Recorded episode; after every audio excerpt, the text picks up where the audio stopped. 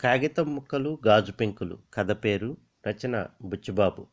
వెనక తగిల్చిన పాత రైలు పెట్టెలను లాక్కొచ్చి వాళ్ళ ముందు గిరవాటెట్టింది కొత్త రైలు ఇంజన్ బ్రతుకంతా భ్రమ అనుకుని మడికట్టుకుని మూల కూర్చుని పెదవి చప్పరించే వారికి ఈ కొత్త ఇంజన్ ఒక సవాల్. భీకరమైన కోత ఎక్కడో భూమిని దులుచుకుని గోళం మధ్యలో కాలం బంధించిన ప్రళయాన్ని కదిపి ఆ ధ్వనుల్ని తనలో జీర్ణించుకుని గతంలోంచి ప్రాణాన్ని తెచ్చుకున్న ఒక చారిత్రాత్మక కళేబరం ఆ ఇంజన్. దాన్ని చూస్తే రైలు నడిపేవారికి ప్రయాణికులకి కూడా భయమే. కావాలనుకున్న రైలు ఆలస్యంగా రావడానికి వీలు చిక్కనీదు ఆ ఇంజన్. అసలు నాలుగైదు నిమిషాలు ముందే వెళ్ళి కూర్చుంటుందిట. రైల్వే వారికి అదొక సమస్య. ప్రయాణికులు ఎల్లానో అల్లా దానిలో వెళ్ళి పడాలి. తీరుబడిగా తాపీగా నిశ్చింతగా సోమరిగా ప్రవర్తించకూడదు. అది రావడం వెళ్ళడం కూడా ఒక స్వప్నం లాంటిదే. అది కదలడం వేగంగా కదలడం రెండూ ఒకటే. మెల్లిమెల్లిగా వేగాన్ని పెంచుకోవడం అంటూ లేదు. ఈ కొత్త ఇంజన్కి తలకాయ లేదు కదూ? నాలా? అన్నాడు నరసింహం. పెట్టెలో సామాన్ పడేసి పడేసిన చంద్రానికి నవ్వొచ్చింది. అవును నరసింహానిది పెద్ద తల పెద్ద మెడ.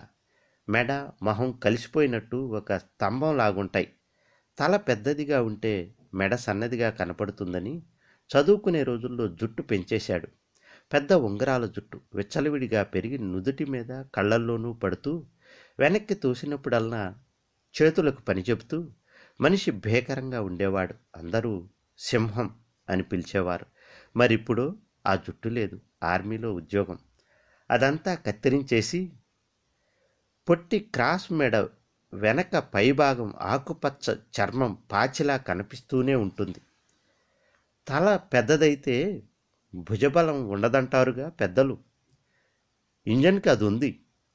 ఈ రోజుల్లో కావాల్సింది అదేగా అన్నాడు చంద్రం. కులాసా కబుర్లకు వ్యవధినివ్వకుండా ఒక పెద్ద కోత పెట్టింది. అది కోత కాదు కంఠంలోంచి ధ్వనులు రావడం కాదు. మొత్తం శరీరం అంతా కంఠమై అలాగయ్యే యత్నంలో ఆ కంఠం పగిలినప్పుడు వచ్చిన ధ్వని ప్లాట్ఫామ్ పైన జనం అదిరిపడ్డారు చూస్తూనే ఉన్నానని తెలిసి కాబోలు ఇంజన్ గారు వెర్రవీగిపోతున్నారు అన్నాడు సింహం. రైలు కదులుతోంది అన్నాడు చంద్రం. రైలు కదలడం లేదు ధాటికి భూమి వెనక్కి పారిపోతోంది. చాలా థ్యాంక్స్. ఈ నాలుగు రోజులు హాయిగా గడిచాయి. అరుణికి మరీ మరీ థ్యాంక్స్ చెప్పు. ఇదిగో ఈ హంటర్ అంటే మోజుపడ్డావు. దగ్గరుంచుకో జ్ఞాపకార్థం. అంటూ చేతుల్లో హంటర్ చంద్రానికిచ్చాడు. ఇంజన్ మరొకసారి కేకేసింది. మిగిలిపోయిన ఆ కాస్త శక్తిని ఇప్పుడు హరి పూరించుకుని జెండా పట్టుకున్న గార్డు కూడా అదిరిపడ్డాడు. ఒక్క గంతేసి రైల్లో పడ్డాడు గార్డు. చూశావా? వద్దంటానికి వీల్లేదు. ఇంజన్ కూడా నోరు కట్టేసుకోమంటోంది. అప్పుడే చాలా దూరం వెళ్ళిపోయింది పెట్ట. సింహం పెద్ద తలకాయ చిన్నదవుతోంది. చొక్కలాగే అంతర్ధానమైంది. హంటర్ని చేతిలో తిప్పుకుంటూ చంద్రం ఇంటికి బయలుదేరాడు. ఆర్మీలో పెద్ద ఉద్యోగస్తుడు వాడే హంటర్ అది. అది తనకేమీ ప్రయోజనం లేదు. స్నేహితుడు జ్ఞాపకార్థం ఇచ్చింది. కాదనలేకపోయాడు. చదువుకునే రోజుల్లో మోటుగా కరుకుగా ఉండేవాడు సింహం. పోకిరి అని చెప్పుకోవడం కూడా తనకి జ్ఞాపకం. ఆర్మీలో ఈ ఉద్యోగం అతనికి సరిపో సరి అయినదే ఆర్మీలో ఉన్నాడంటే మోటుగా కరుకుగా ఉండి ఉండాలి అనుకున్నాడు. చాలామందిలాగే తను కూడా. కానీ సింహం అలాగా లేడు. నవ్వించడం కోసం కొంత చౌకబారు సంభాషణ సాగించినా అరుణ ముందు మరీను మొత్తం మీద నమ్రతగా సంస్కారంతో వచ్చిన ఒక నాజూకుతో వ్యవహరించాడు.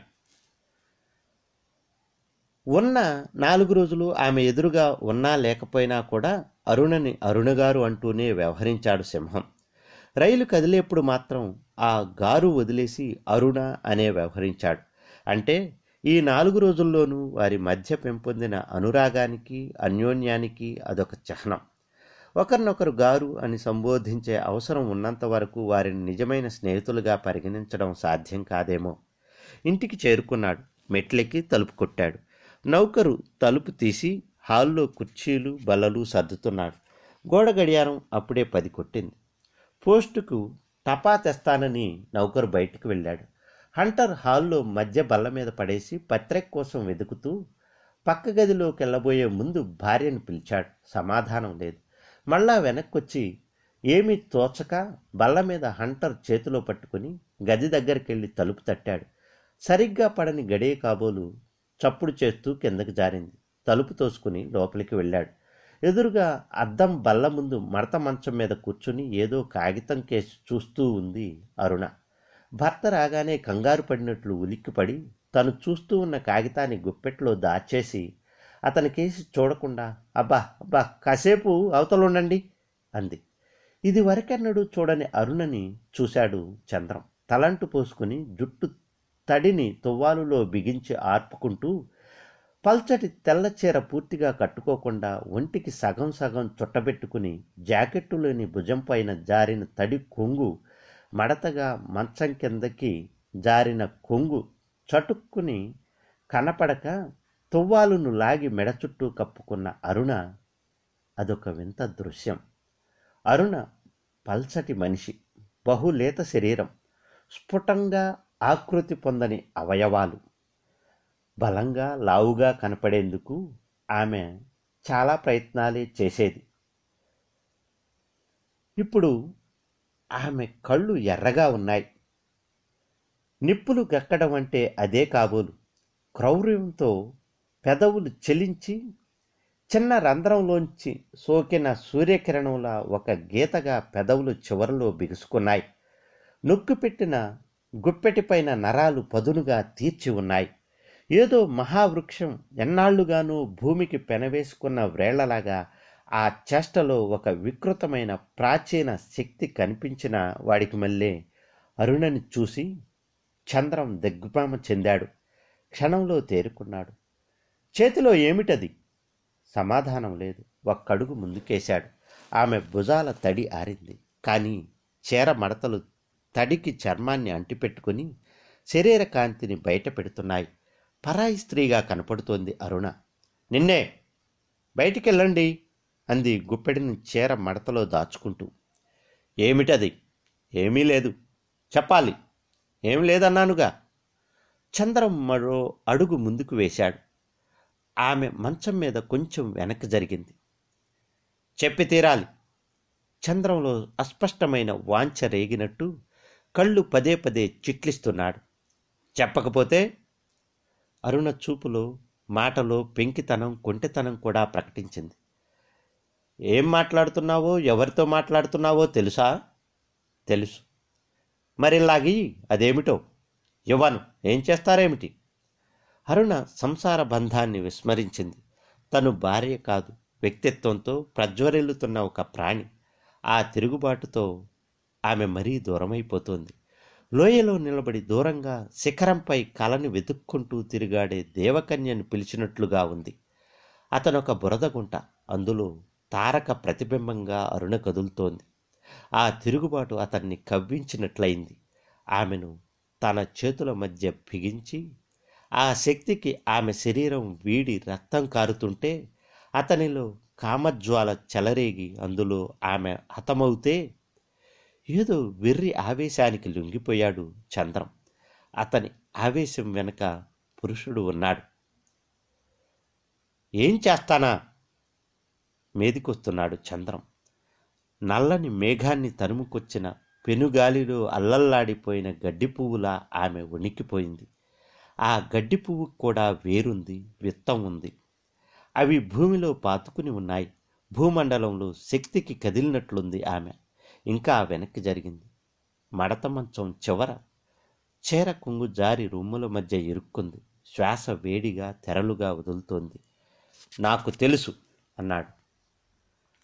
తెలిస్తే ఇంకెందుకు? వెళ్ళండి. చూడకుండా వెళ్ళను. నేనే వెడతాను అని లేవబోయింది అరుణ. చీర ముడి సరిగ్గా లేక నడుం మీదకి జారిపోయింది. మంచం మీది దుప్పటిని పైకి లాక్కుని కప్పుకుంటోంది. లేవలేదు. మళ్ళా అక్కడే చతికిలబడింది అది ఉత్తరం. అవునా? అవును. ఎవరు రాశారు. అది తెలుసుకున్నవారు ఇది తెలుసుకోండి. చంద్రం తల తిరుగుతోంది. అతనికంతా తేట తెల్లమైంది. మరిప్పుడు ఆవేదన లేదు. నరాలు లాగడం లేదు. స్థిరపడి కార్యానికి సిద్ధపడుతున్నాయి.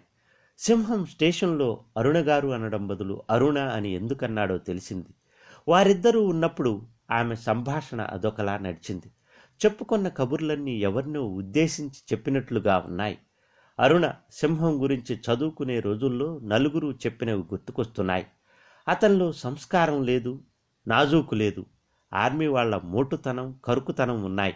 ఆ పెద్ద తల పాచిలా మెరిసే పెద్ద మెడ భీకరమైన కనుబొమ్మలు బొగ్గిగనులోని తొంగి చూసినట్లు నల్ల కళ్ళు. అబ్బా! ఆ స్థానంలో అతను తప్ప ఇంకెవరున్నా ఆమెను క్షమించి ఉండును చంద్రం. ఆమెలో నాజూకు అమాయకత్వం మృదుత్వం ఉన్నాయి. వాటికి వ్యతిరేకమైన లక్షణాలు సింహంలో ఉన్నాయి. అందుకని వాటిని కోరింది కాబోలు. ప్రేమలేఖ అవును. చూడని? చూడనివ్వను. మీకొచ్చిన ఉత్తరాలన్నీ నాకు చూపుతున్నారా ఏమిటి వెళ్ళాకోళమా నిజంగానే? ఇస్తావా ఇవ్వవా? ఇవ్వనంటినిగా? అర్థం లేని ధ్వని చేశాడు చంద్రం. ఆమె మీదికొచ్చాడు. అతని రెండు మోకాళ్ళు మంచం ముందు భాగంలో ఆనించి ఆమెను పట్టుకోబోయాడు. అరుణ వెనక్కి కదిలింది. ఆమె చెయ్యి మెడ వెనుక దాచింది. భుజం మీద పడింది అతని చెయ్యి డేగపాదం కప్పపిల్ల మీద పడ్డట్టు. మంచం చివరికి జరిగింది. పట్టు లేదు.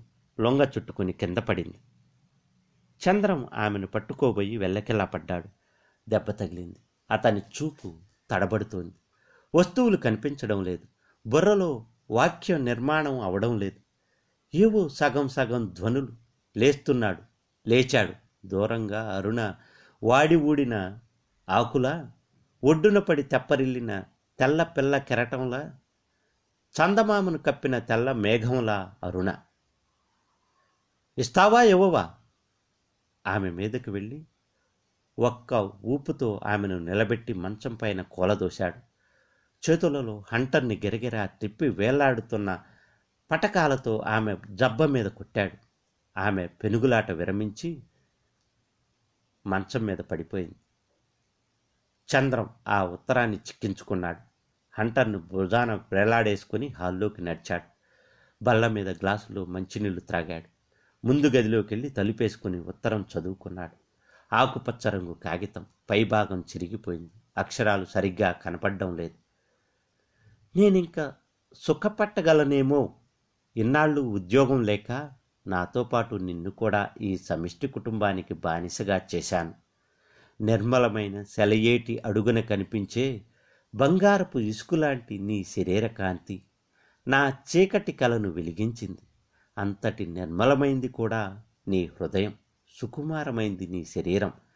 ఏటికి అటు ఇటు గట్లంట ముళ్ళ పొదలు పెద్ద పెద్ద చెట్లు ములివై ఊగిసలాడి కొన ఊపిరితో భూమిని అంటిపెట్టుకున్న ఆ చెట్ల లాంటి నా జీవితానికి ఆ ఏరు మెల్లగా నృత్యం చేస్తూ సున్నిత కంఠంతో గానం చేస్తూ ప్రవహిస్తుంటే చూసి ఆనందించడం తప్ప పరమావధి లేదు. అన్ని నదులు ఎప్పుడో ఒకప్పుడు ఒక చోట సముద్రంలో పడాల్సిందే అన్నాడు ఒక కవి. ఇప్పుడు ఆ సమయం వచ్చింది. ఉద్యోగం దొరికింది. నీకు ఉయ్యాలంటే ఇష్టం కదూ? మనుషులు లేని ఏకాంత లోయలలో రెండు శిఖరాలకు మధ్య తగిలిద్దాం ఆనందం అనే ఉయ్యాలని. సిగ్గుతో దూరంగా వెళ్ళని పిల్లవాయువు ఆ ఉయ్యాలని ఊపుతుంది. చెట్ల ఆకులు సంతోషానికి తట్టుకోలేక మన మీద ఊడిపడి మన ఆనందాన్ని పంచుకుంటాయి అరుణ. కొండ వెనుక నుంచి ఒక్కసారిగా నీ మోము వెలిగించే ప్రభాత కిరణం. నీ స్నానం కోసం వేచి ఉన్న అడవి కొలను మన కోసం ఎదురు చూస్తూ ఉన్నాయి. తరువాత అక్షరాలు బొత్తిగా కనపడడం లేదు. సంతకం కూడా లేదు. కానీ చంద్రానికి తెలుసు. వివాహం అయిన మరుసటి సంవత్సరం ఉద్యోగం దొరకగానే అతను అరుణకి రాసిన లేఖ అది. అయితే అంత దాపరికం దేనికి? అర్థం లేని ముండిపట్ట మూర్ఖత్వమా? హాస్య ధోరణిలో ప్రారంభించిన పెంకి పట్టు విషాదంగా అంతముందిందా? అతనికి అర్థం కావడం లేదు. ఆ ఉత్తరం అరుణికి ఆనందం ఇచ్చి ఉండాలి. ఎన్నేళ్ళ క్రితము తాను పొందిన ఆనందాన్ని మళ్ళా ఇప్పుడు చదువుకుని పొందుదామన్న సంకల్పానికి తన రాక అంతరాయంగా పరిణమించింది. ఆ ఉత్తరం రాసిన చంద్రం వేరు. ఆ చంద్రం ప్రియుడు యవ్వనంలో స్వప్నాలల్లే మాంత్రికుడు. ఇప్పటి చంద్రం భర్త ఉద్యోగం హోదా డబ్బు నౌకర్లు స్నేహితులు మర్యాదలు. ఆమె భార్య వంటొండి పెడుతుంది. ఆ ఉత్తరం చదవడంలో గతించిన కలలు తిరిగి ఊహలో సృష్టించుకుని రహస్యమైన ఆనందం పొందుదామని తలంటు పోసుకుని అలంకరించుకుంటూ ఏకాంతంగా గతంలో యాత్రకై బయలుదేరుతుండగా భర్త అనే ఇప్పటి చంద్రం వర్తమానాన్ని హంటర్ స్వరూపంలో తన ముందు ప్రత్యక్షమై ఆ ఊహా జగత్తుని ధ్వంసం చేశాడు. అందుకే అతన్ని పరాయివాడుగా విరోధిగా తోలనాడి ఎదురు తిరిగి స్వప్న జగత్తులో తన నిజ స్వరూపాన్ని ఒక్కసారి చూపెట్టింది. వారికిప్పుడు ఏ లోటు లేదని చంద్రానికి తెలుసు. డబ్బుంది ఉద్యోగం ఉంది ఆరోగ్యం ఉంది అన్నీ ఉన్నాయి. కానీ ఏదో లోపించింది. ఆ లోపించింది ఆ ఉత్తరంలో ఉంది. అందుకే అంత రహస్యం. గతానికో అర్థం ఆ ఉత్తరం. అందులో తన నిజస్వరూపం చూసుకుంటుంది. ఉత్తరం నలిగింది. అద్దం మసగ్గా ఉంది. అన్ని మరకలు తలంటు పోసి శుభ్రం చేసినా బాగవదు.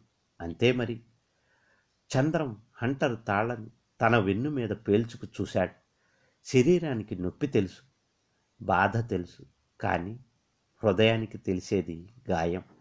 అద్దాన్ని పగలగొడుతోంది శరీరం. పగిలిన ముక్కల్ని ఏరి అతుకు పెడుతుంది హృదయం. హంటర్ బల్ల మీద పడేసి పైన పత్రిక కప్పి అరుణ గదికేసి నడిచాడు చంద్రం. ఆ పత్రికని హంటర్ని పూర్తిగా కప్పేటందుకు సర్దుతున్నప్పుడు ఒక్క కన్నీటి బిందువు పడి అక్కడ తడిసింది. ఒక్కటే బిందువు ఉంది. పగిలిన వాటిని అతుకుపెట్టే జిగురు లాంటిది.